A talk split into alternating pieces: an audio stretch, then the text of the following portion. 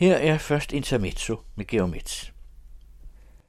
Sagen om pigekoret og de overgreb, som pigerne og de unge kvinder var udsat for op til år 2010, vil nu indgå som et mørkt kapitel i DR's historie. Noget lignende udtalte generaldirektør Rørby Røn, da hun flankerede af sin kulturdirektør med brillen i gulvhøjde, nøjeregnende formuleret på skrift, præsenterede den advokatundersøgelse, der angiveligt afdækker fortidstriste forhold. Agtværdigt er institutionens allerøverste ledelse ikke fejrer noget ind under de faste guldtæmper, men med støtte i advokatundersøgelsen placerer ansvaret på husets tidligere ledere. Men som udsagn betragtet er advokatundersøgelsen vigtigst som kilde til DR's forvaltning og tankegang i 2021. En advokatundersøgelse undersøger det, den bliver bedt om og honoreret for at undersøge, og er således i princippet et partsindlæg. Ydermere i denne sag, hvor undersøgelsens ufrivillige hovedperson har været død i en menneskealder, og de forhenværende ledere er forhenværende.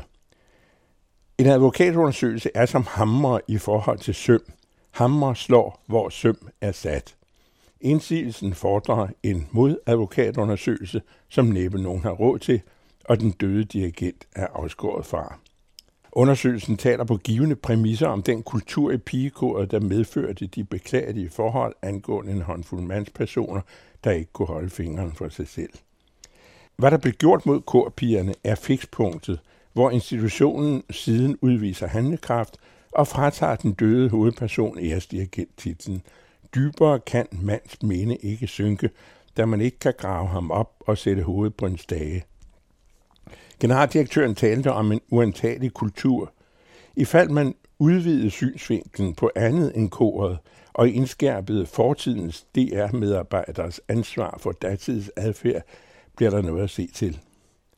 Her på dette sted i kommentaren besværer kommentatoren for at undgå misforståelser sin utvetydige afstandtagen fra overgreb på unge piger og kvinder enkeltvis som i kor, og tager så en dyb indånding og forsøger at nuancere det historiske syn, generaldirektøren ligger for dagen, eller måske hun ikke udtrykker sig klart.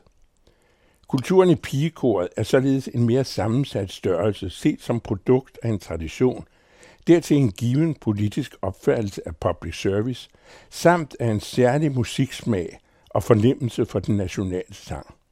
Den omstridte dirigent, hvis opførsel ifølge advokaternes partsindlæg indhentet af vidneudsagn fra årtier tilbage i tiden, er, bortset fra en registreret fordømmelsesværdig adfærd og parallelt hermed, ydermere produkt af en før i tiden gængs pædagogisk metode, bestående af lige dele hån, trusler, mobning og ydmygelser.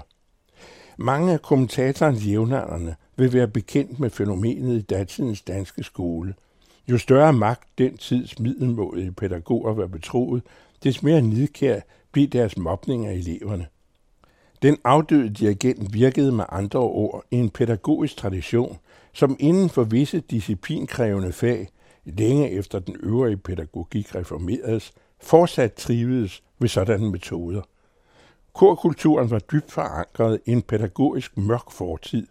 Pigekoret var og er for så vidt et levn herfra, de konkrete sager garneret af seksuelle utilbørligheder.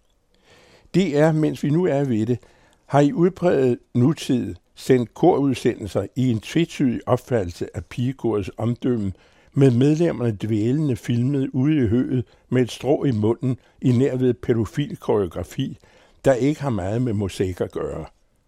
Det ser et gammelmodigt pigekor udspringer af, og som musikalsk kræver en mave af stål at holde ud, eksisterede i de værste overgrebsår indfattet en mere overordnet kultur på både godt og ondt.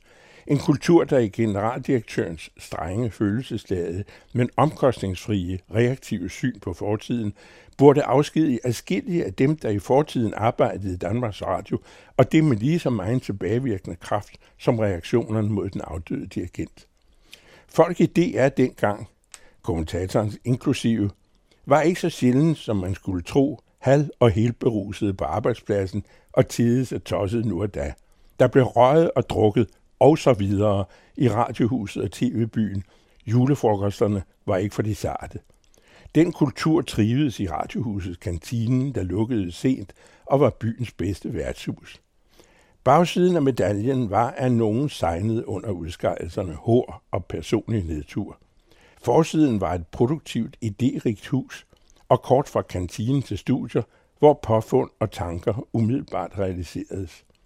Der blev også lavet lort, det skal guderne vide, men mere godt og noget fremragende, og der blev produceret livligt, så genudsendelser ikke blev virksomhedens varemærke. Det er stadig ikke nogen undskyldning for, at voksne pillede i pigebørn og hvad værre var. Hvor herre bevares nej. Men kultur bør ses i helheder, så frem man vil forstå noget, og for alvor anvende advokatundersøgelsen, partsindlægget, som kilde til meget andet end den nuværende ledelses forvaltningshistorie. Intermezzo kan høres hver uge her på den anden radio og læses hver fredag i Information.